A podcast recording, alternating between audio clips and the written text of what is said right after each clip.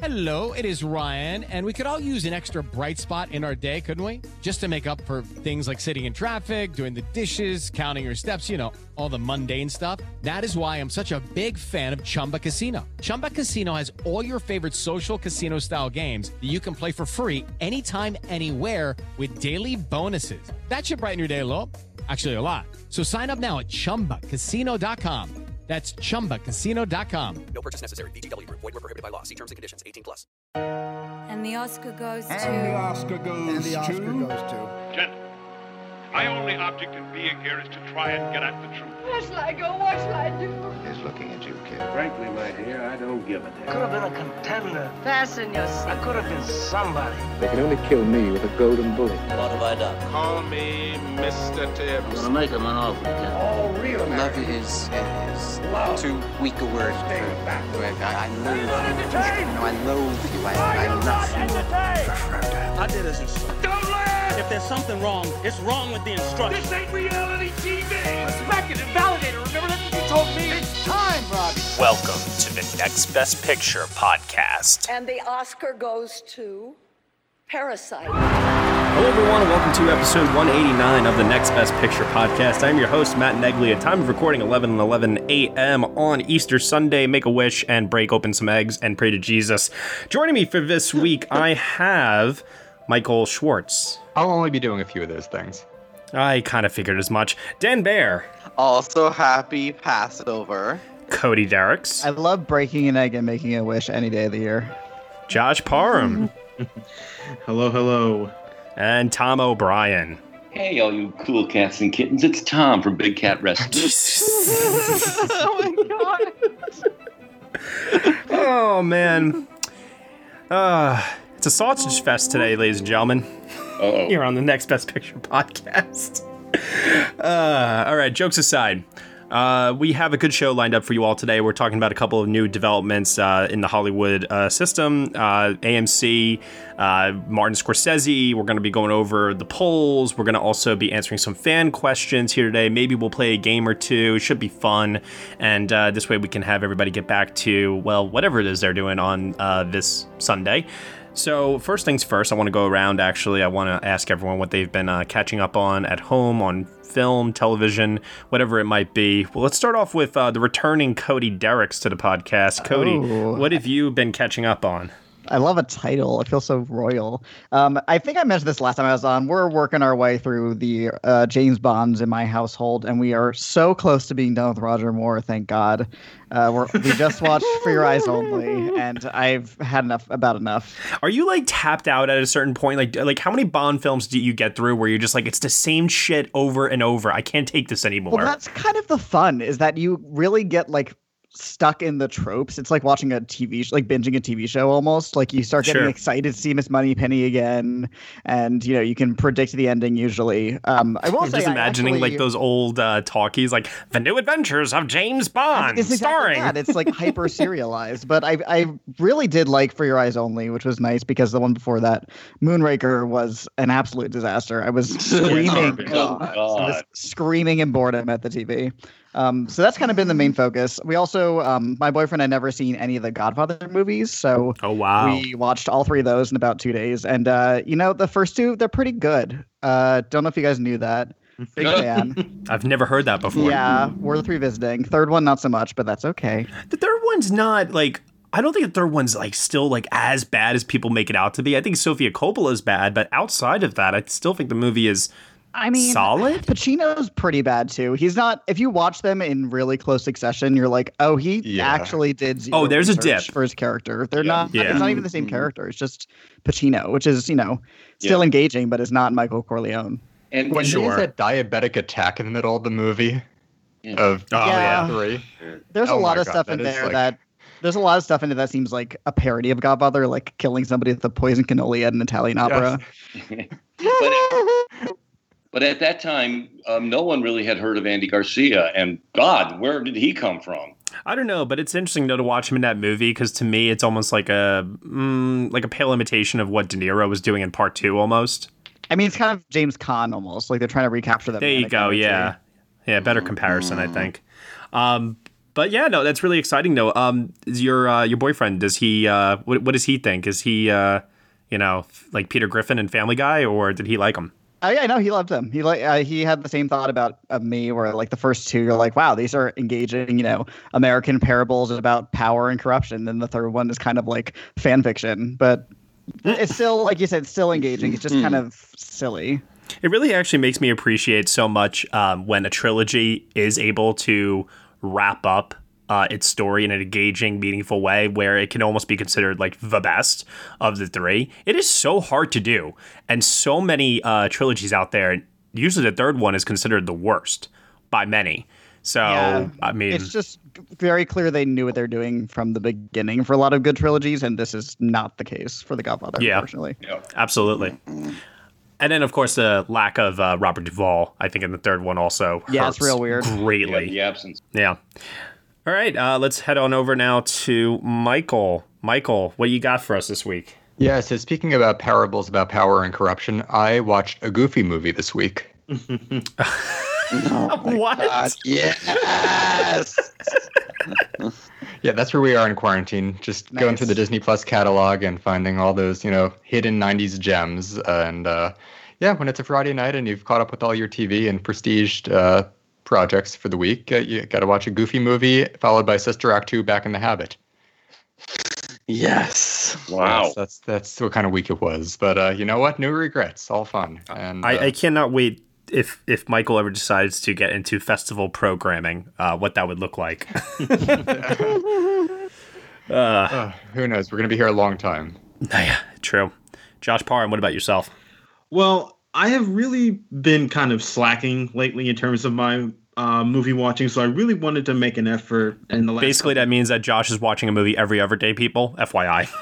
Well, I'm trying to. I'm trying to get back into the habit of, you know, seeking out new cinema that I haven't gotten to that is, you know, can open me up to new things. So uh, I first kicked off that movie watching by um, rewatching the nineteen ninety Teenage Mutant Ninja Turtles. Um, nice. Oh, yeah. Yes. Which is not good. Um, but it was sort of fun to watch it and have nostalgic memories of certain scenes in it. And uh, Baby Sam Rockwell's in it, too, which I had forgotten. And about. Elias uh, Co- oh Coates? God. Is that how you say his last name? Uh, I don't know. uh, yeah, but uh, Casey. Yeah. yeah. So, um, but after that, I did finally get to Never Rarely, Sometimes Always. Nice. Mm. Yes. And it's incredible. I, I yep. think it is just such a wonderful character study, and Sidney Flanagan is amazing in it in the lead role. It's it's so good. Um, if you have the opportunity to see it, I would highly, highly recommend it. It's it's so, so good. Uh, and then after that, I saw Tiger Tail, which is a new Netflix film, and uh, I enjoyed it. It's um, kind of this immigrant story of uh, these uh, characters from Viet uh, or not Vietnam, but um.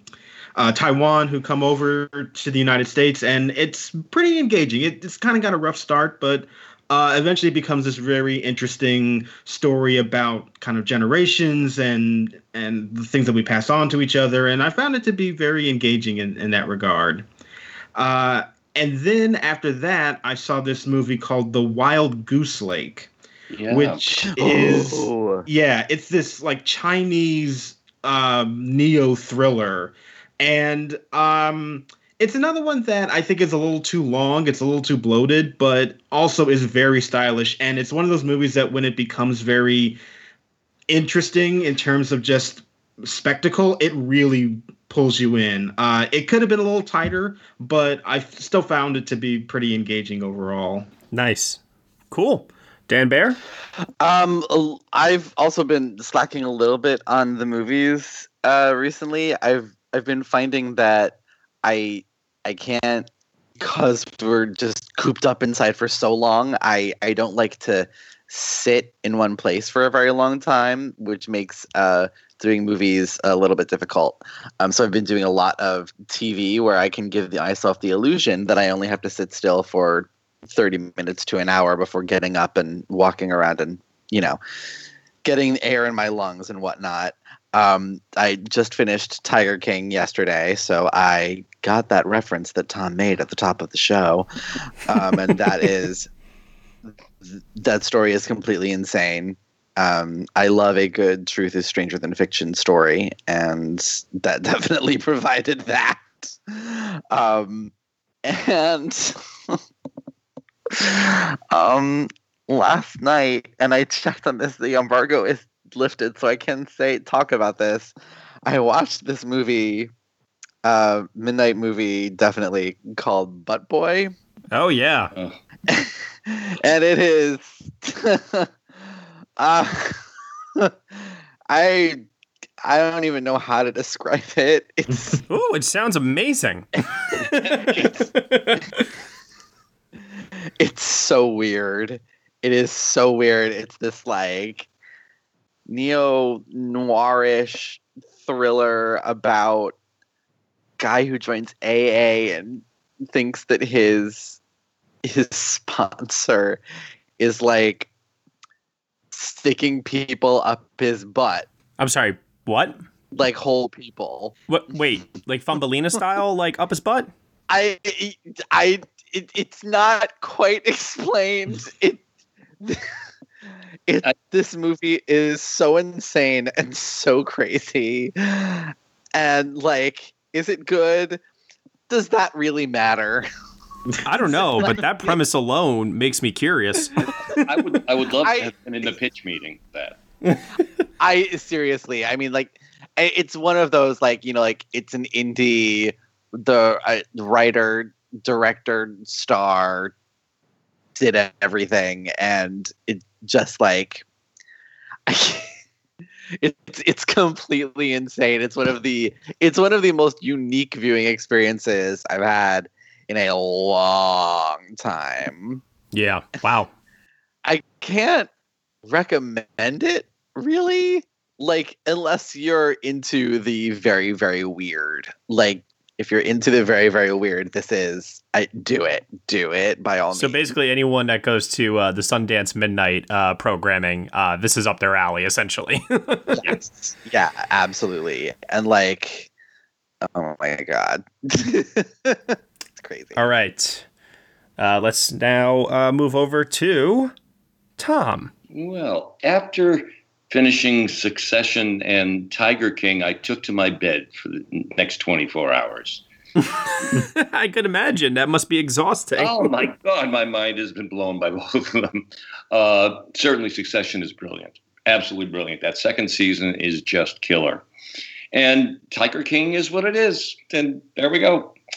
Uh, so now I'm starting uh, to binge um, an N B C series called Zoe's Extraordinary Playlist. Oh, it's it's a weekly musical um, with emphasis on dance. The producer of it is uh, a woman named Mandy Moore. Not that This Is Us actress, but uh, a, a choreographer and uh, one of the best choreographers working. Yeah, today. Yeah, she did La La Land, I think. Truly. And yeah, she, she, she, she won the Emmy in two thousand seventeen and two thousand eighteen, but they were for dance competition shows. And this is an opportunity for her to incorporate this into uh, a, a fictional show. And I, if you haven't seen it, the premise is this young woman who's got a supervisor job and is a little over her head at a tech company in San Francisco, um, has been getting headaches. So she uh, undergoes an M R I with music coming, as sometimes they have for you at, uh, during M R Is. And there's an earthquake. And all of a sudden, she has the ability uh, to see, to uh, uh, gauge out people's emotions, watching them do a song and dance with dancers and the whole thing. Um, and she understands what's going on with them. It's, and it's it sometimes there are huge production numbers, you know, almost one hundred people are in one of them.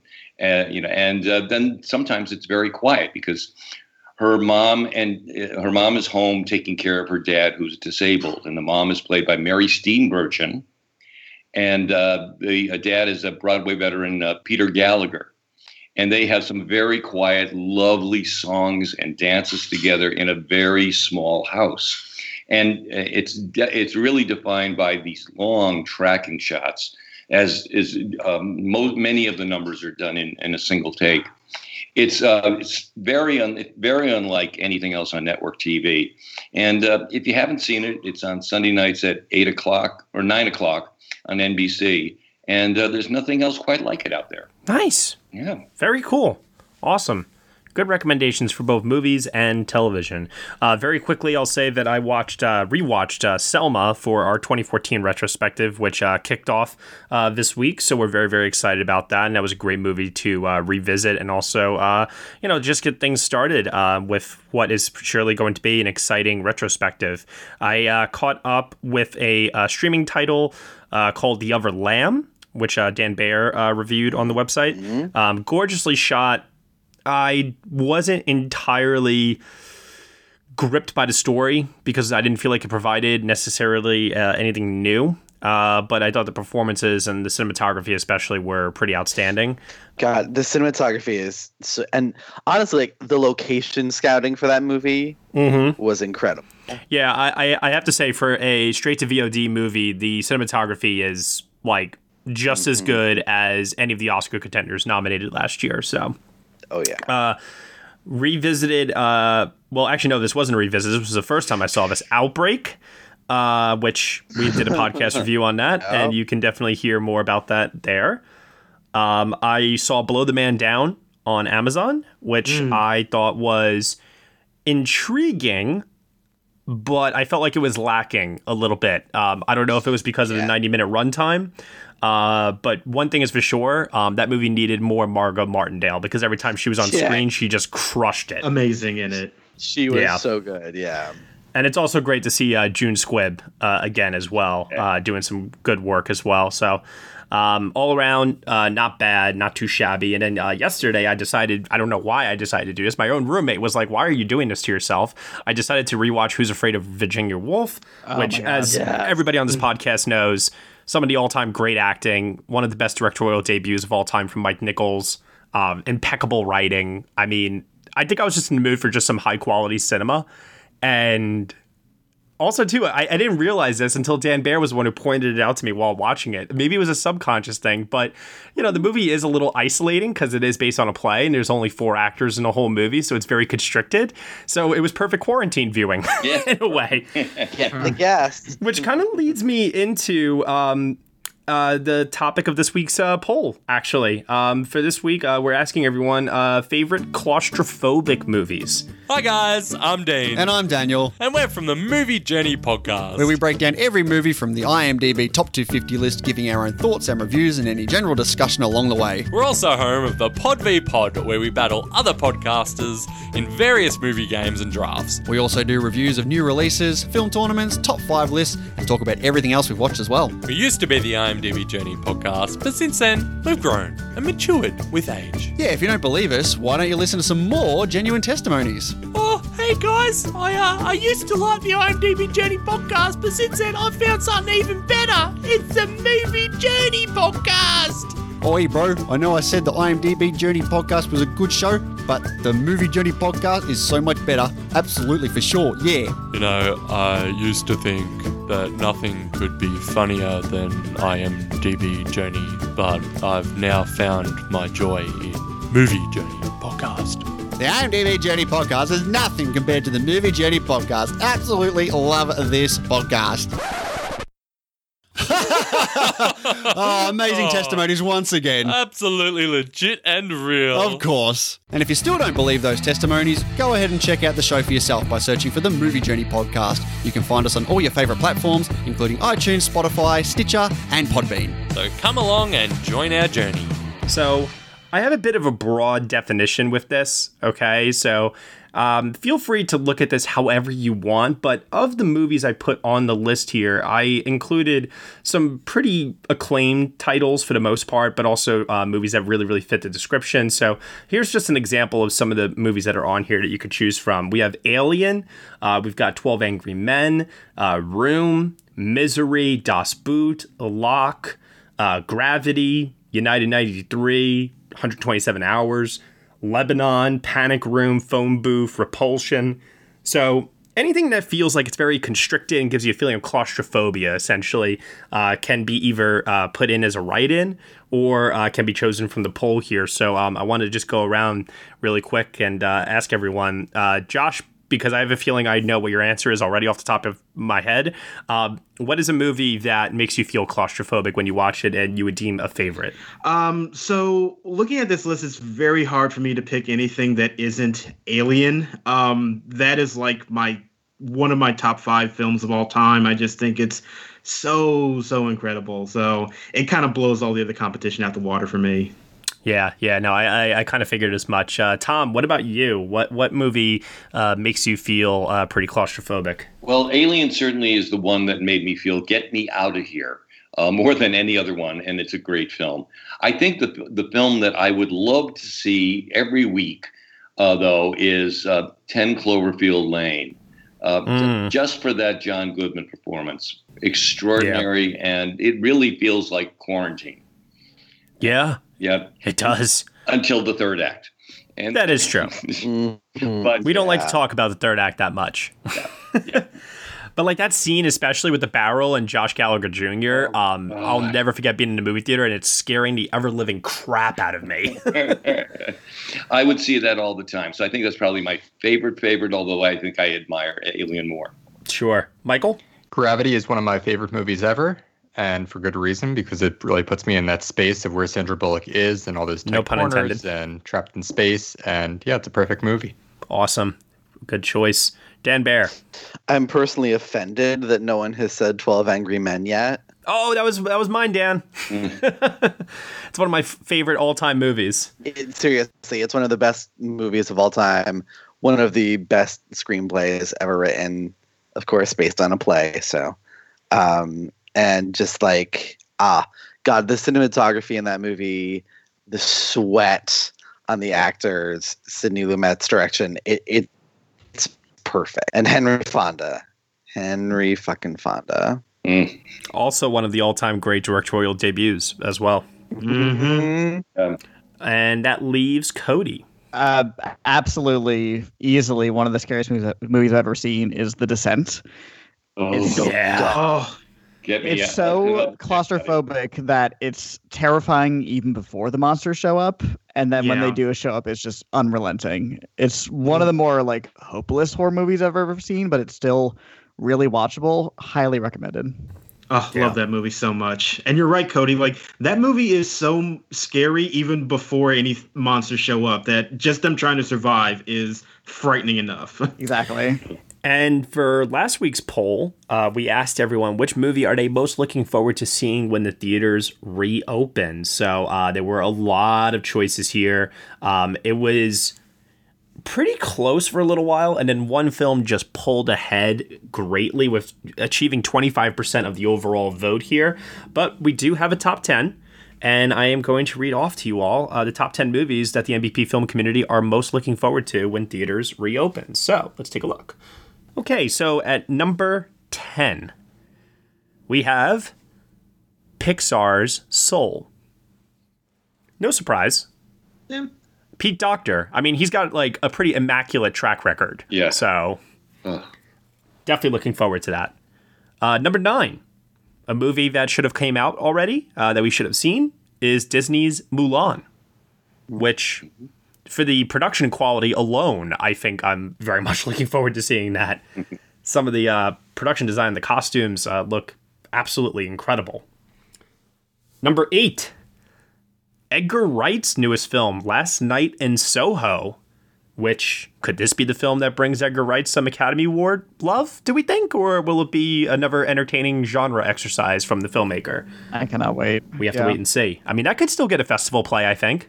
Oh yeah, yeah, I think it's uh, more horror tinged. I mean, that's just early word, so I think Academy love is unlikely, but it means I'm excited for it. Yeah. Speaking of uh, horror, another film here on the list at number seven, we have A Quiet Place Part Two, uh, which I was told a week before uh, I was supposed to see it, and Uh, it got canceled, obviously, because of the coronavirus. Yeah. I was told that this movie, I, I was, well, granted, I was told by somebody at Paramount, so I, I can't, I got to take it with a grain of salt. But I was told that it was better than the first film and that it was incredible. So we'll see.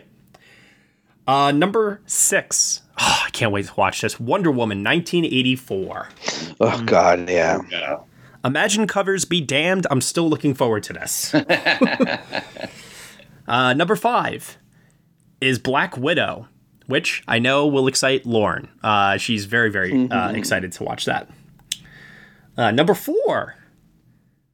I got to say, I don't know about you guys, but with its new release date, I think this could be an Oscar player. It is No Time to Die, the last film with Daniel Craig as James Bond. I mean, we'll we'll see. Look, nobody would be happier than me about that, but with James Bond and the Oscars, it's always a wait-and-see game. I think it could have a Skyfall run. I really do. Maybe. I mean, I'm yeah. certainly pulling for it. It, it was. It is definitely the number one movie I'm looking forward to seeing. I was supposed to see it this weekend, so. Yep, sadly. I mean, every other Bond movie is good, so kind of yeah, pattern, there you the go. pattern yeah. indicates that we should be getting a good one now. Pretty much, yeah. Number three, Wes Anderson coming back to live action with The French Dispatch. Yes. Uh, which I know from the trailer, we all said production design, costume, cinematography are pretty much locks already. So right. with its new uh, release date uh, being a, in a more a- awards-friendly uh, position, I have a feeling that, uh, you know, even if the movie's just good, I, I think that this will definitely be an awards player. And it's got an awards-worthy uh, cast. Yeah, well, everybody in Hollywood wants to work with Wes Anderson. uh, and then the top two films, uh, you can pretty much guess what they are. Uh, at number two, though, we have Denis Villeneuve's adaptation of Dune. Mm-hmm. Mm. And number one, the big screen IMAX epic extravaganza of twenty twenty, if it gets released, which I'm sure it will. The question is when. Christopher Nolan's Tenet. Yeah. Mm-hmm. It's a very close second for me. I I do look at that July release date, though, and get very nervous. But whenever it comes out, I do really, really want to see it. I definitely think that they truly, truly, truly, I, I think they are gunning for the sole purpose of this being the movie event when theaters reopen. Yeah. It it could be the kind of movie that will draw people back to the theater. I think that's why the date hasn't moved. I think they are specifically looking at it as um, if anyone can bring people back to the cinema again, it's Christopher Nolan. Sort of, you know what I mean? Yeah. Like, I definitely think that's behind the decision making there uh, for sure. So head on over to the polls. Uh, let us know, uh, you know, favorite claustrophobic movie. And thank you so much, everyone, for voting as always. And speaking of movies that are supposed to be coming out at a certain point, twenty twenty-one, looking ahead to next year, uh, a film that was supposed to actually start production, uh, but of course has been halted due to the coronavirus, is Martin Scorsese's latest film, Killers of the Flower Moon.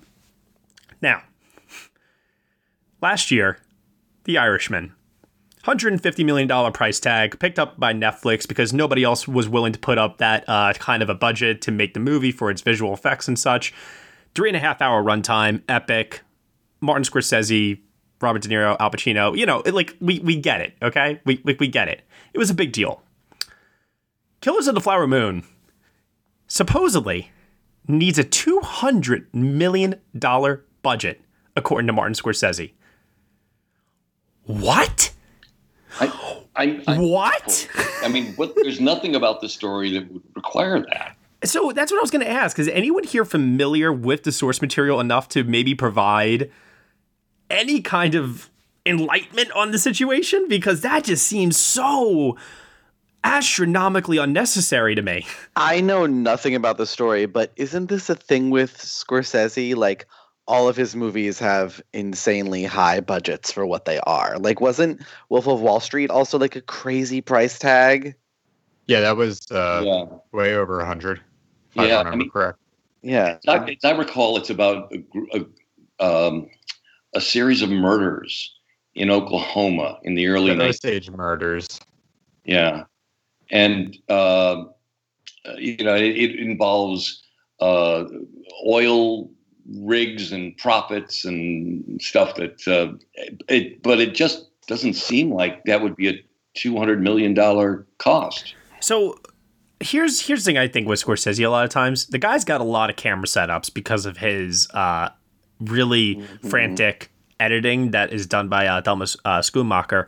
And I, I love his style of filmmaking. Don't get me wrong. You know, I mean, and I look at stuff like the, uh, the Irishman, where it's it's a movie that has, once again, it, so many scenes that only last for less than a minute of screen time sometimes, you know what I mean? And I can only imagine that depending on the uh, length of the script, you know, and how he probably has it maybe storyboarded already and the shot list broken down and such. Maybe they're just looking at it on paper and thinking to themselves, all right, we're going to need this many days to shoot this and so on and so forth. And like all these setups, like I said, maybe are ballooning it up. But still, like, unless if there's digital uh, C G I work uh, at the level of The Irishman involved here, I-, I don't know what it could be.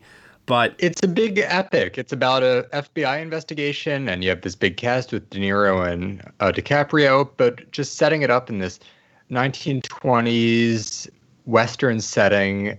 You're going to have lots of extras, I would imagine. You know, it's a really dark story about these uh, Osage people who were brutally murdered. And, you know, it's, I just imagine like big vistas and sets and just so many things happening. Not that that can't be done on a cheaper budget, but with Scorsese, you always get, you know, the top shelf quality with all, you know, the best people around. So I think it's just the quality of work going into this and making a movie that's already expensive to begin with, but then just getting all the top talent assembled maybe elevates it a bit. Well, here's the cost of doing business. Uh, Paramount Pictures is meant to actually be putting up the money and distributing the film, but because of now uh, the reports of the higher budget, Scorsese has to result to uh, resort to Netflix or Apple T V to produce and distribute, with Paramount Pictures uh, still involved. Otherwise, Paramount will have to split it with another distributor, um, another uh, studio. And I imagine Scorsese's going to Netflix or Apple T V because they've got the money and they're willing to fund such fund such uh, projects. And I just find it very interesting how, uh, in order, you know, I, I guess Scorsese, despite comments that have been made in the past, and obviously, you know, what Netflix and Apple T V stand for for other filmmakers, like Christopher Nolan uh, obviously has uh, disparaging remarks to make about them uh, and what they are currently doing to, quote unquote, the state of cinema. Um, Scorsese is doing what he has to do to make the movies that he wants to make. I don't consider that a bad thing. You know, do you guys? Well, no, I think something to take in, into account with all this, though, is that Christopher Nolan movies, unlike many of Scorsese's latest projects, do make money. And that is the, I think, underlying element here, is that I've seen a lot of hand-wringing going on lately about how, oh, they just, the studios just need to give Scorsese what he wants because he's a genius and a master. And that's true, but like Martin Scorsese's movies don't really have that great of a return on investment these days. And if you're going to spend two hundred million dollars on like a crime drama, I can understand from a studio perspective why you're kind of nervous about that. Well, maybe they could cut some sort of a deal in regards to, um, I don't know, residual sales uh, through like Blu-ray or something. I, I don't know. And I oh, only say that because that everybody's buying up right now.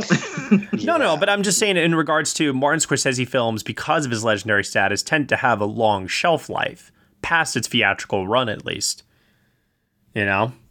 There's got to be some sort of a deal that could be inked out there somewhere. I mean, I think the deal is to try to lower the budget, unfortunately. I think that's probably what the studio wants, and Scorsese, mm-hmm. being who he is, doesn't want to compromise. And I understand that, but, you know, I can also probably guarantee that The Irishman did not make people money. With the amount of money that they spent on it, that was not a profitable film for anybody. You know, it was yeah. probably it was probably an investment by Netflix to uh, lure other prestige directors. Oh, yeah, yeah. yeah. I, oh, I definitely think that that was uh, the move on their part. I wouldn't be surprised if they team up with him again, if I'm being completely honest. I think they probably have a good working relationship after uh, The Irishman, if I do say so. And, you know, it's still to this day, um, you know, Netflix has told me before that even though the movie did not win any Oscars, uh, they still were extremely happy with the whole process of working with Marty, the award season run. And they said that the movie did exactly what it what they what they wanted it to do in the end, which was garner this level of prestige and make, like you said, Josh, Netflix a destination for other filmmakers to come and make their movies and have their vision be, you know, executed on the screen. So I wouldn't be surprised if, uh, you know, if they were if they were to come in and swoop this up. Um, it would be very interesting, though. And I also find it interesting, too, that you guys get this feeling sometimes with Scorsese, with Silence, The Irishman, and now this, that it feels like every movie he's making might be the last of his career? Yeah. I mean, he's at the point where you have to take that into consideration if you're a filmmaker uh, yeah. at his age, unfortunately. So, I mean, why not make every single one a kind of capstone masterpiece? He's one of the few directors who like is having an upswing. Not that he ever really had a downswing, but he's having a excellent end of career arc, whereas most directors like don't really have their best arcs in their later days. He is making movies as good as his stuff in the seventies and eighties, if not better. Yeah. I just find it very interesting how Robert De Niro is the one that's responsible for getting Leonardo DiCaprio's start in Hollywood. They're both muse of Scorsese, and this is the first time that they're coming together underneath uh, Scorsese. So it does feel like the same way how Irishman was like a culmination of so many guys' careers in that movie. This is another one again, you know? So. With Lucky Land Slots, you can get lucky just about anywhere. Dearly beloved, we are gathered here today to... Has anyone seen the bride and groom? Sorry, sorry, we're here. We were getting lucky in the limo and we lost track of time. No, Lucky Land Casino, with cash prizes that add up quicker than a guest registry. In that case, I pronounce you lucky. Play for free at Lucky Land Slots dot com. Daily bonuses are waiting. No purchase necessary. Void where prohibited by law. eighteen plus. Terms and conditions apply. See website for details. History is complicated. The story of human progress is long, messy, and riddled with controversies big and small. On Conflicted, we dive headfirst into history's most infamous events and contentious figures. We try and untangle the good from the bad, the fact from the fiction, and the monsters from the misunderstood. Was Genghis Khan a murderous butcher or a civic pioneer? Did the Allied powers go too far in firebombing the German city of Dresden at the twilight of World War Two? And how did the Marquis de Sade acquire such a sinister reputation? And was any of it true? These are just a few of the tough questions we wrestle with and investigate on Conflicted. So if you love history or just enjoy a good story, please join me, your host, Zach Cornwell, for a fascinating new topic each and every month. Conflicted, a history podcast, is available on Spotify, Apple, or wherever else you get your podcasts.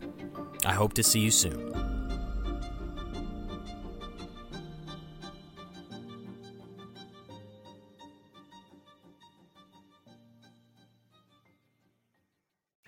Uh, now the question, though, uh, on my mind is, will I be able to go see this at an A M C movie theater when it releases in twenty twenty-one? This is another thing, too, where I'm just like asking myself, what? What? Because, okay, there have been reports out there that A M C may have to file for bankruptcy due to the coronavirus and shutting down uh, the theaters for a long extended period of time. Is this to be believed? Like, is there anyone here that does not believe this to be, like, true? Like, like they can't fathom that this is actually happening. Um, and if and if not, if it is real, what do we think is going to end up happening? I just want to state from the beginning that there is a Grand Canyon-sized leap involved between filing for bankruptcy and one hundred percent totally going out of business. So let's just yes. take this bit by bit, because I think everyone is, like, you know, not to, you, to worry for them when this is just very, very, very, very, very early. It's going to be a long, drawn-out process with many factors involved. I read that they're hiring uh, attorneys right now. So, you know, yes, they probably will file. I think that's pretty clear to anyone. Mm-hmm. But the future of what is going to happen with these theaters and everything going forward, there's a lot, a lot, a lot that's going to happen. And so I just want to get that all out up front. So do we think that anyone's going to swoop in and buy out A M C? Well, they have more theaters than any other chain, I think. Which is, which to me is the weird part about all of this, because then why aren't the smaller chains the ones that we're reading reports about filing for bankruptcy? How can it be that the largest one is the one that is? It's all because of all of us on A-list. They're losing money. You know what? You might not be wrong. I do love my A-list, so it's a bummer. And, and they may have overexpanded. Oh, I definitely think that that's true, too. Yeah. Yeah. Yeah. yeah if a lot of their, because they purchased like two hundred new theaters in twenty sixteen, which I think increased their theater ownership by like a quarter. So if right, a lot of that Carmike. was kind of speculative, then I mean, right now, unfortunately, mm-hmm. that is not paying out, which yeah. is, you know, kind of silly because, like, that's, you know, how not how business is supposed to work. It's not A M C's fault, but it's just like a bummer that one tiny thing like this can just disrupt, you know, an entire half decade of uh, business operation. I definitely agree with Michael that this does not mean like a death nail by any means, but I definitely think it is an eyebrow raiser, um, and one that we should all be taking uh, very seriously. I don't know about you guys, but did any of you guys receive um, via email from uh, Criterion uh, about donating to uh, support local uh, movie theaters? Yes, I've been seeing that going around. Yeah. Yeah, I, I received that. I, I, I put in I put in a little something uh, towards it. Um, you know, it's something that I, I, I take, you know, I, I take to heart very much. Uh, the death of the American movie theater, even if it is um, a large chain like an A M C or a Regal, uh, whatever it is. I don't. I agree with Michael, though, in the sense that I I don't think it's actually going to happen. I do think there would be a buyout, new ownership, a rebranding, maybe um, de-escalation in terms of expansion. You know, I, something, something's got to happen. They, they, because the the alternative just feels so surreal. I can't imagine it happening. Well, and we're also talking about one specific chain. Like, yes, it is the largest chain nationally, but we're talking about this one. And this is also a very unique situation where there's going to be product to put in these theaters at some point. Like, the studios still have the intention of releasing these movies in theaters because that's the only way they can make money on them. So, like, where A M C will be financially in a couple months, that is still up in the air. But I I think that they are trying to figure out ways to probably open the doors back up at some point and slowly get in some revenue, maybe like from older movies. Like I, I do have a hard time imagining that it will disappear completely, but certainly they're not in great, in a great financial state right now. I also don't think they're going to be the only business, even outside of movie operations, that, you know, has trouble because of all this. So I, I, I mm-hmm. don't think this is a singular event, and something will happen, whether it's yeah. federally or otherwise. I also could see a scenario where a lot of the locations close down, but that but the whole company doesn't close down permanently. Yeah. So we've seen in recent years, um, I don't even want to say recent years. This has been going on for many years, actually. Uh, price hikes in concession stands, because that's how movie theaters uh, make their money. What other routes, as Josh was kind of alluding to uh, before, can we foresee theaters uh, trying to squeeze more money out of us? Because the A-list was a way to get us to come to the theaters more frequently so that we would buy concessions more frequently. Um, that was the idea behind it. I'm just curious uh, if you guys have thought about ways that they might now, if, if they are a way to get, if they do find a way to get through this on the other side, there's going to be a change in their business model about how they make money to avoid a situation like this again. You have to believe it. So the question is, what does that look like? Well, I know a lot I of think- theaters are kind of doing on demand in some capacity. I know a lot of art house theaters are doing like smaller independent mm-hmm. movies, and like part of the profits get, gets kicked to the theaters. And I know A M C has some sort of on demand thing. I don't really know how it works. yeah, I don't know. It is, but it's basically like Vudu or like any other online streaming service. Like, I even think it's okay. through one of the other ones. Like, okay. just but if if they can see the writing on the wall, which is like people stream shit at home all the time, maybe it might be in their best interest to kind of become like a hybrid movie theater exhibition, but also at home viewing platform.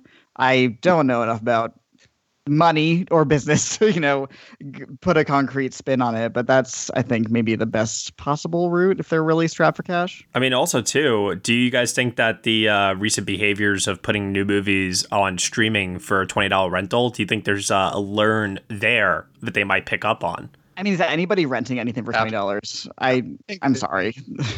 I mean, I, I did for temporarily, sometimes always, but that was right, because yeah. I wanted to support that particular film. Sure, and I was willing to like, if somebody exactly. told me, if somebody told me when The Irishman came out that I needed to pay twenty dollars to watch it, and this was the only way I would watch it, you bet your ass I'm watching sure, it. Sure, but I'm not like going to rent Onward for twenty dollars. Like no. I was, I waited for that to yeah. come to Disney Plus. Right. Yeah. Sure. Exactly. There's only certain movies I think you can get away with doing that on. Yeah. They have to have like an enormous amount of hype behind them. I think all this going on, the ninety day window between theaters and streaming is dead. I, I think we saw the very end of that just go away suddenly. And now everything is going to not exactly be like Trolls World Tour from this past week, but there's going to be a much smaller window. So if a movie opens in, let's say, early August in the theater, by maybe mid-September, it could be on the A M C on-demand service. And then people are watching it from home for premium price, but it's still something they're able to access from the comfort of their home. And that could be a way forward if they're going to change the model. Everything's going to change somehow, some way. We just need to see where the theaters are going first. But the theaters we remembered before COVID, I don't think that's going to be a thing anymore. The system has changed dramatically.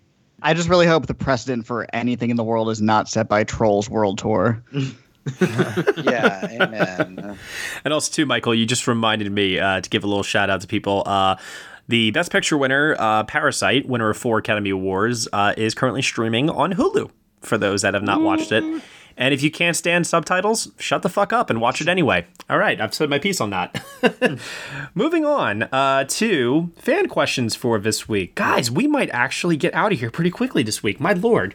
Uh, let's take a look and see what we received here. Hello, everyone. This is J D from the In Session Film Podcast. Each week, we review the latest from Hollywood, California. Well, yes, Brendan. We also give top three lists. Okay, yeah. Thanks again, Brendan.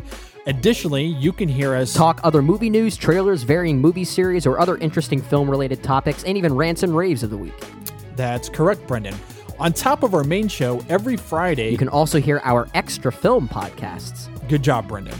Thank you, J D. It's my goal to make you proud. You're the father, after all. Yes, and I'm very proud. Uh, you can listen to the In Session Film Podcast on... iTunes, Stitcher, SoundCloud, or at in session film dot com. Brendan, will you please let me complete just one? Nope. Oh, for heaven's sake. Listen to the In Session Film Podcast every Monday and Friday. Subscribe today and hear me verbally beat J D like a Cherokee drum. No, no, no, no, no. That's not ki- how this works, sir. Hey, no, you, you, no, no, you no. go cry at Midnight Special again, oh, okay? Oh, that's what you're I, I good will. for. I will. You know what? And I'll do it while pummeling you. I'll do both at the same time. How are you going to pummel me? Yeah, I, I don't, I don't buy that. That's just how it works. This one comes from That C M Guy, nineteen eighty-eight. After Brad Pitt finally won an Oscar from acting, uh, how much... Uh, what are the possibilities that we could see Tom Cruise or Bruce Willis or Keanu Reeves win an Oscar for acting in the next five years or decade? I don't know what the correlation necessarily is between those three guys and Brad Pitt, but I'm happy to answer uh, for either one of those uh, gentlemen. They're like your stars of the nineties. Yeah, I guess. I guess. Yeah. I think Keanu stands the best shot out of all three of them, just because he seems to be the least controversial at the moment. Uh, someone like Tom Cruise, of course, had it going for him all through the eighties and nineties, but doesn't seem interested in doing the Oscar-y projects anymore. He'd like to do his action vehicles, and they're good. But, you know. You know when Tom's going to do it? I think I've said this before on the show. Tom's going to do it when he's in, like, his seventies, if he's still, if he's still around. Um, because he won't be able to do the big action stunt movies necessarily anymore. He'll be... He'll be in the uh, beyond Liam Neeson uh, phase, and, you know, he'll be older. And I think that's when we might see some sort of a prestige drama. Um, and hell, if it all if the stars align properly, he could get another Oscar nomination or win again, potentially, maybe. All right, but we'll have to check with his E-meter about that. But you know. I mean, the thing going for Tom Cruise is that he's still very likable in the industry, and he still makes a lot of money for the industry. And I really do think that he is just one legitimate prestige project away from probably getting something like that. There's not a huge appetite for him right now, but I think that Great. that is a possibility. Yeah, I don't think any of the guys mentioned are really particularly interested in winning an Oscar. Um, I, and they don't really tend to go for these sort of prestige-y products. I mean, like, unless Wes Anderson writes a really amazing role for Bruce Willis one of these days, I, I don't see it happening. I mean, yeah, I don't think Bruce Willis is interested Willis. in acting yeah. at all. So. Well, yeah, that's true. Also, too, I, I think the industry does not really like Bruce Willis, if I'm being completely honest. So there's Everybody that. knows that. Yeah. All right. Uh, so apologies. Looks like uh, Tom O'Brien's internet connection uh, cut out. Uh, if he's able to rejoin us, uh, great. But if not, uh, he sends his best to everyone. Uh, let's see here. Oh, man. I don't know if I want to answer this, but I do have an answer for this. Um, this one's from Matt underscore Sommers uh, underscore. Why do you think people hate on Brie Larson's win for Room? It is my personal favorite Best Actress win of the last decade, and it just confuses me. Do people hate on it? There are a few yeah, I don't know things that, that play. There are a few things that play there, I think. Let's let's let's call a spade a spade here, shall we? Uh, people do not like how outspoken Brie Larson is about uh, gender within the industry. Uh, she, they don't like what she uh, stands for uh, in regards to her role with uh, Captain Marvel. It is honestly a bunch of sexist assholes, in my yes. opinion. And that's what I was getting at. People don't hate on the performance. They are trolls who hate on her for no good reason, and we don't give them the time of day. Exactly. So I'm going to leave that at that. But I definitely wanted to answer your question regardless. Oh, Omesh Singh with a question that really excites me here. At Prime Earth, Mook asks, name a film that represents your favorite color. Okay, so this is a this is great. Okay. Hmm. I'm thinking of color schemes now in my head. Uh. Hmm. Okay, got mine. Uh. Okay. Uh, so my favorite color is purple. And my answer uh, for this is going to be... I have two that come to mind. Um, one is Annihilation, uh, partially because the marketing for that film utilized uh, purple to a certain extent. And also because, um, if I remember correctly, there is a bit of... Um, rainbow-esque, like lens flare like lighting in it that uh, also gives off like um I don't know, there's like like the, the, the there is like I don't know why, but that movie just makes me think of the color purple for some bizarre reason, and it's ironic that I just said the color purple and I'm not mentioning the Steven Spielberg movie. Uh but then a more obvious answer is Grand Budapest Hotel, so there you go. So my favorite color is green, and just last night I rewatched Crouching Tiger, Hidden Dragon, and Ooh. there's oh, the amazing yes. sequence where they're flying through the trees. The forest, yes. Oh my god. And the oh green god. in that doesn't look like any green I've seen in any other movie. It is so lush and vibrant and natural at the same time. So that's going to be my answer. Mm. This is a difficult I, question. Um, yeah. My favorite color is orange, and I'm struggling to think of any movie that makes me think of orange.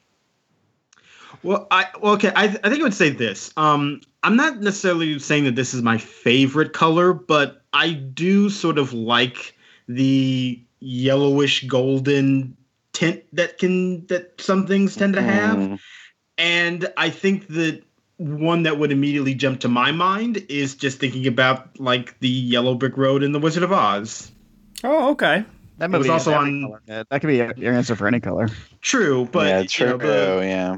the the Yellow Brick Road always is like the first thing that jumps into my mind when I think about that movie. So my favorite color is blue, and the one that comes to mind first for me is actually related to a poster, and that's the poster for E T with them flying, you know, through the sky over the moon, and it's like a bluish tint. Well, that background. Makes sense too in the context of the movie. Yeah, so you know, it's an iconic scene, and you know. I'm the, I didn't name Blue Velvet or the Three Colors trilogy or anything like that, but, you know, the background of the E T poster is the first thing that I think of. I mean, you could. Blue blue is uh, one of the most uh, used lights in all of uh, cinema, so it's like you can name pretty much almost every movie ever made, you know? Uh, yeah, no, that's good. I like that. I, I actually, okay, so I did think of something. um, a orange, so fire. Um, Ooh, okay. The thing that I always think of when I think of fire in movies is the burning of Atlanta in Gone with the Wind. Oh, damn it. I was thinking of Backdraft. No, I'm kidding. Ah, yes! uh, that's good. Uh, Sunshine is another one that comes to mind when I think of orange. Sure, mm-hmm. yeah. Uh, Cody, did you go? Yeah, baby, green. Yeah, that's right. J- uh, Josh, you said yours was... Uh, sort of like gold with with Advaz. But we okay, where's Advaz? Okay, so everyone won. Good, awesome. All right, that was a fun exercise. That was good. Uh, this one comes from A Flairy Tale. How many years or Oscar noms do you think it'll take for Adam Driver to finally get his Oscar? Next five. Five years or five Oscar nominations? No, no. Oh, within the next five years, I think he'll have one. My theory is that Adam Driver is following the trajectory of someone like uh, a Dustin Hoffman in the uh, sixties, seventies, culminating in like a Kramer versus Kramer win, where he's going to keep delivering great performances. And I think that by nomination four or five or so, uh, he'll finally get his. And in four or five years, he'll be in his forties, which is, you know, when they finally yeah, date fine. to award yeah. actors. Exactly. True. Exactly. It'll happen. It'll definitely happen. Yeah. Uh, we got this. Uh, we've been getting this from Ethan May every week. And my Lord, is this a lot of fun. Uh, take one out of the Oscar lineup and put another in. Cody, this is the first time that you're doing this with us, so this okay. is a lot of fun. Uh, he's given us two categories this week. I'll, I'll, I'll, I'll maybe throw in, you know, a couple others uh, while we're uh, debating these ones over here. Uh, but he gives us Best Actor in two thousand seven and Best Supporting Actor in nineteen ninety-four. So, uh, Best Actor two thousand seven. So that is Viggo Mortensen for Eastern Promises, Tommy Lee Jones in The Valley of Allah, Johnny Depp, Sweeney Todd, The Demon Barber of Fleet Street, George Clooney, Michael Clayton, and the Oscar winner, Daniel Day-Lewis, in There Will Be Blood. You have to remove one and replace one. Uh, so re- replace the one that you... Yeah, you have to remove one and replace with someone else. So Hi, I'm going to remove... You're going to remove Johnny? Absolutely, my God. Oh, yeah. Yeah, I, I'm, remov- I'm, I'm removing Johnny as well. I'll just say it right now. I cannot stand that performance. I'm not a huge fan, but I'm leaving him in. I'm actually going to take out Viggo. Oh... No. Who are you replacing him? I am replacing Viggo Mortensen with the late Philip Seymour Hoffman in The Savages. Ooh, a double nomination that year. Mm. See, I think I would probably remove Johnny Depp, even though I do like that performance, but I probably could lose him anyway. But I would also replace him with Philip Seymour Hoffman, but I would pick Before the Devil Knows You're Dead. Another great film. So I would take out Johnny, um, and I probably would slot in Ryan Gosling and Lars and the Real Girl. Yeah, I think that's what I would do, too. And he was probably sixth place for the actual nomination. Yeah. Yeah. I know that he's not popular around these parts anymore, but I probably would have thrown a bone at Emile Hirsch for Into the Wild. He is good in that. Yeah. yeah. I mean, speaking of unpopular people, another thing I also would have done was I would have removed Casey Affleck from the supporting actor lineup for Jesse James and put him in lead. Totally. Well, yeah, there's that. Totally. Uh, does anyone else agree that this is Viggo's best nomination of the three? Yes. Uh, ooh. Man. I do like that Green Book. It's really hard between this and Captain Fantastic. Um... I'm going with Captain Fantastic. Uh, he's my number five that year with a bullet. My God, I, I just not like hate that movie. That movie. Yeah, I hate thanks. that movie so much. Ugh. I mean, it's easily the best movie of the bunch, but as far as his performance goes, I, it's it's close.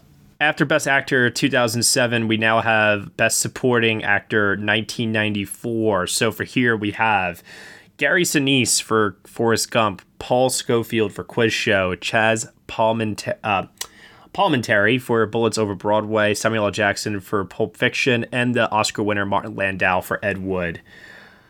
I have to remove one. I am a huge, huge fan of this lineup, and it really pains me to take one of these people out. Yeah. But uh, I really, I hate to do this. I have to say goodbye to Lieutenant Dan. Yeah, Oof. I would do the same. And I hate doing it because I really love Gary Sinise in that movie. He would be my, my number six.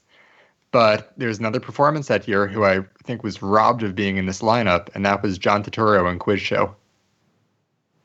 Oh, yeah. It's a good one. He's so good in that. Um, I would, and, oh, okay, okay, okay, okay, I got it. So because, and this is, this is prefaced by saying I'm choosing to believe that all three of them in uh, The Adventures of Priscilla, Queen of the Desert are leads. I'm not going to put any one of them in supporting. Dan, I was oh. just looking them up. I was doing the same thing. Because I was, you know what? I was just thinking to myself, Guy Pearce, baby. Yeah, I was. So I'm doing that because so I'm going to take out Gary Sinise and put in one of the iconic performances of the nineties, Dennis Hopper in Speed. Yes. Love it. I don't know who to remove. Um, I'm going to remove Fuck. uh, all right, I'm going to remove Gary Sinise, I guess, as well. Uh, that hurts. That it really, hurt. really hurts. We love Lieutenant Dan. I'm not okay with this. I'm putting in Gary Oldman for Leon the Professional. No, I feel like I'm Tom Hanks Good. waving to him. But that's not his performance. Like, oh, Gary Sinise and Leon is good, though. All right, who else is left? So I probably kick out Paul Scofield. Mm-hmm. You kick out Paul Scofield, um, yeah, okay. Yeah, if only because I can't remember his performance. I'm sorry. I've seen I'm in the same boat, Cody. Once, but, like, I don't remember anything about it, so bye.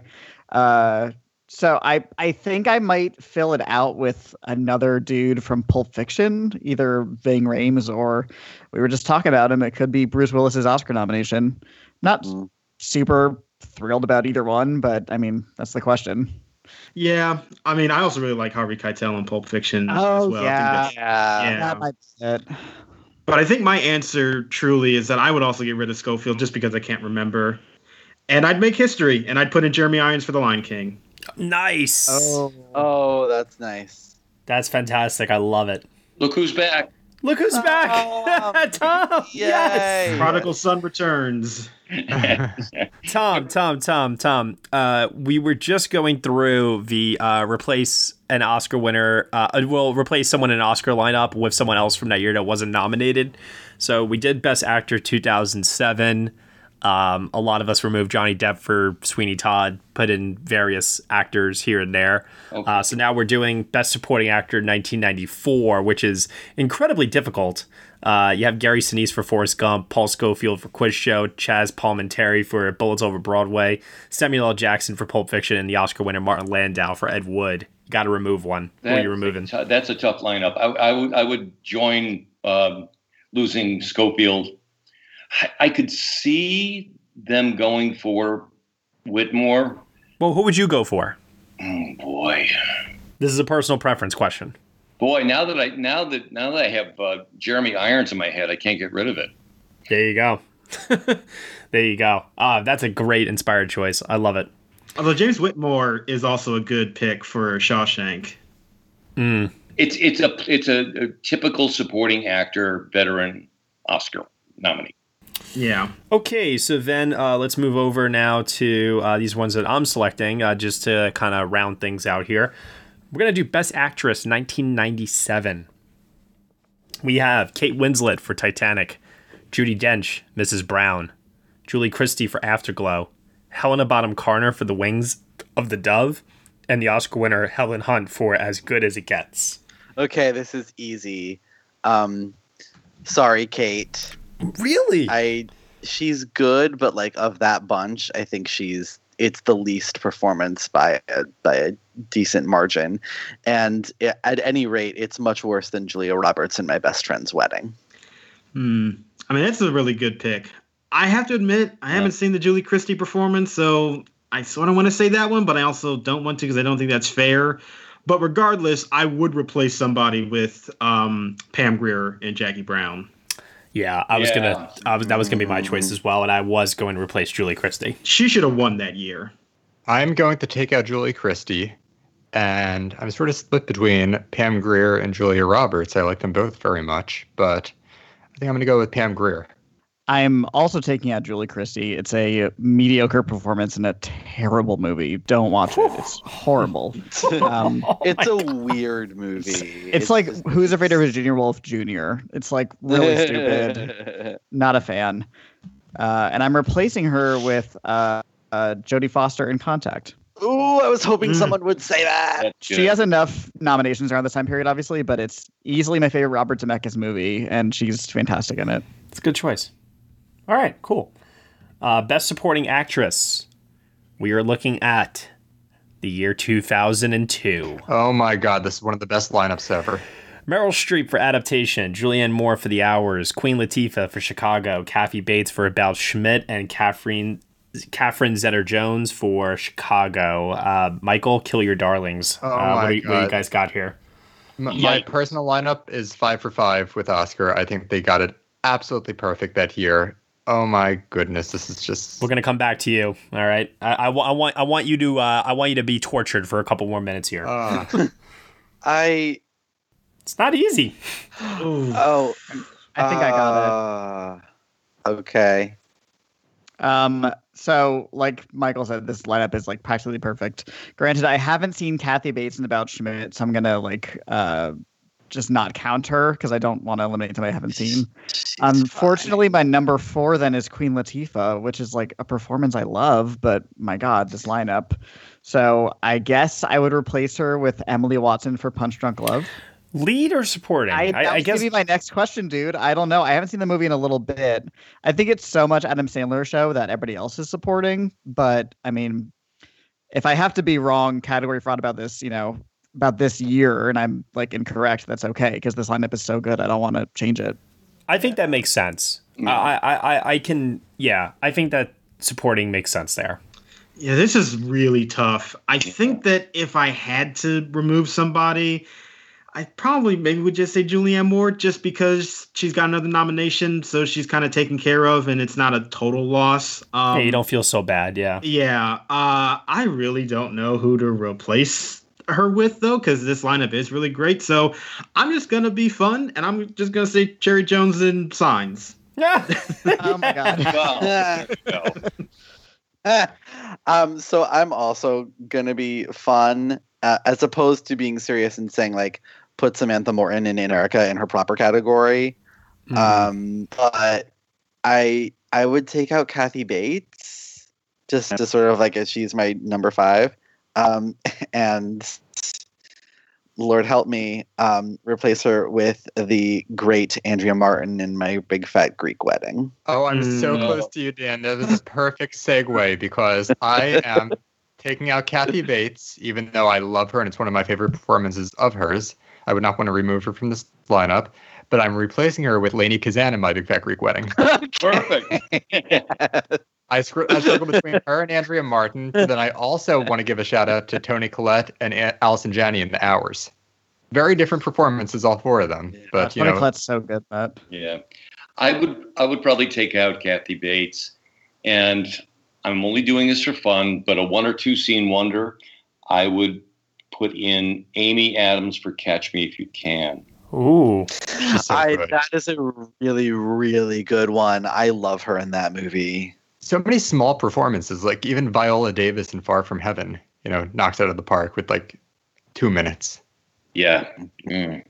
Toni Collette again in About a Boy, you know, so many. I, I was I was thinking about that. I just didn't know if I really wanted to definitively say it, but I think she's actually better in The Hours, but it's a bigger part in About a Boy.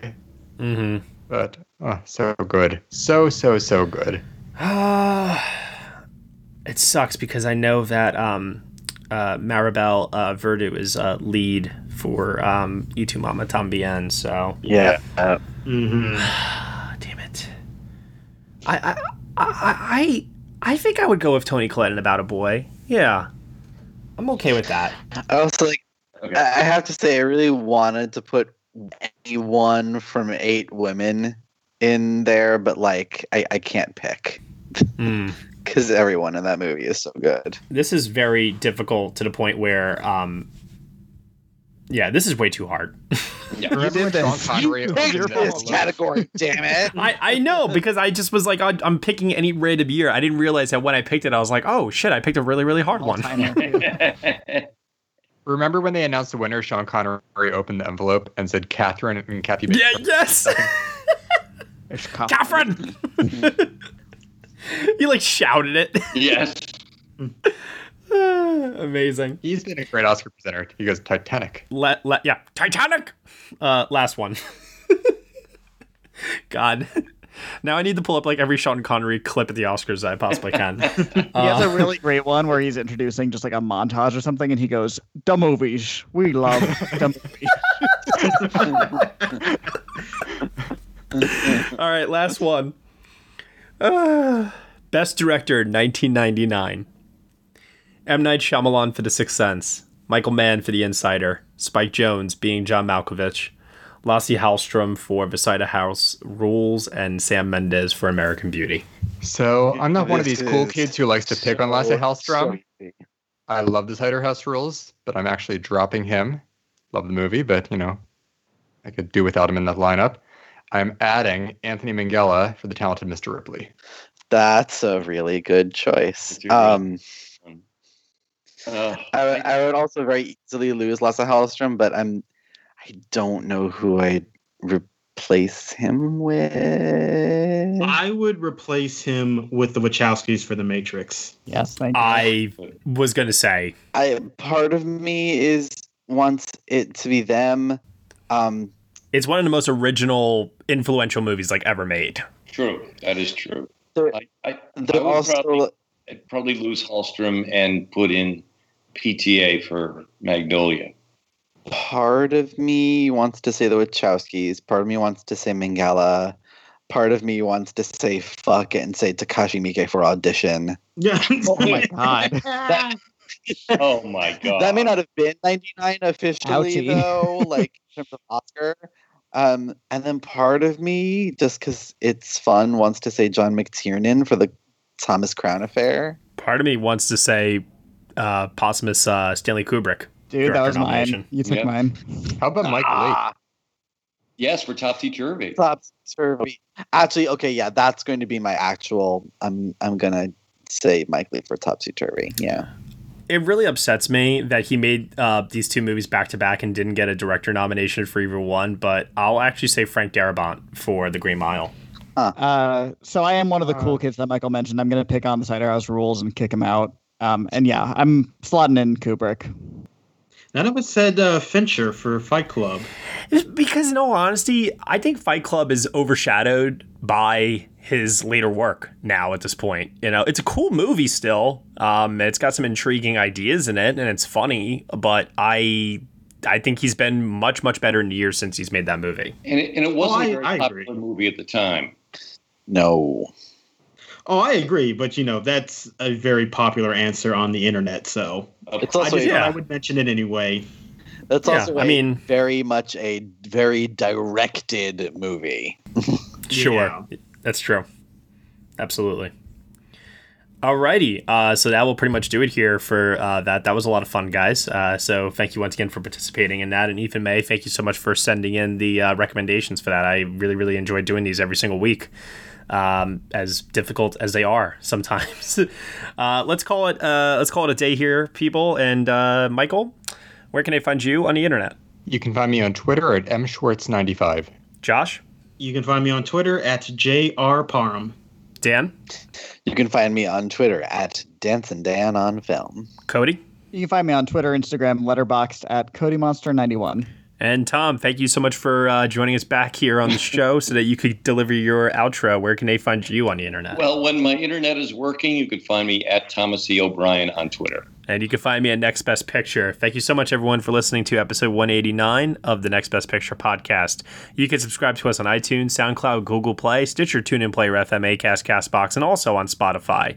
Be sure to leave us a review on Apple Podcasts. Let us know what you think of the show. We really appreciate your feedback there and your support, which you can lend on over at Patreon. For one dollar minimum a month, you're going to get some exclusive podcast content from us, including our twenty fourteen retrospective podcast reviews. Like I mentioned before, we just did Selma. Uh, for the rest of this month, we have podcast reviews of the uh, best foreign language Oscar-winning film *Ida* and *Foxcatcher* uh, to come, and we we're, we're not stopping there. We also have uh, *Next Best Adaptation*, where we are doing book reviews of movies that are going to be hopefully in the best adapted screenplay race uh, later this year. We're also doing Next Best Series, which is kicking off uh, with our podcast review of Missus America, starring Cate Blanchett. That starts off uh, this week, actually. And, of course, other Emmy coverage to come. And, as always, our monthly editions of Next Best Theater, where we cover the world of theater arts. So, if you want all that podcast content, head on over to Patreon. one dollar minimum a month will get you all that and more. Thank you so much for listening. As always, we shall see you all next time.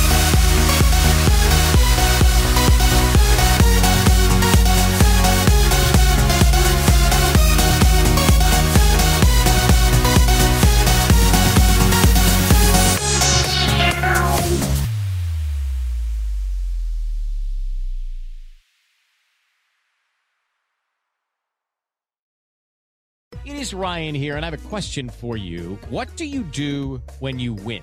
Like, are you a fist pumper, a woo-hooer, a hand clapper, a high-fiver? I kind of like the high-five, but if you want to hone in on those winning moves, check out Chumba Casino. At Chumba Casino dot com, choose from hundreds of social casino-style games for your chance to redeem serious cash prizes. There are new game releases weekly, plus free daily bonuses, so don't wait. Start having the most fun ever at Chumba Casino dot com. No purchase necessary. V G W Group. Void where prohibited by law. See terms and conditions. eighteen plus.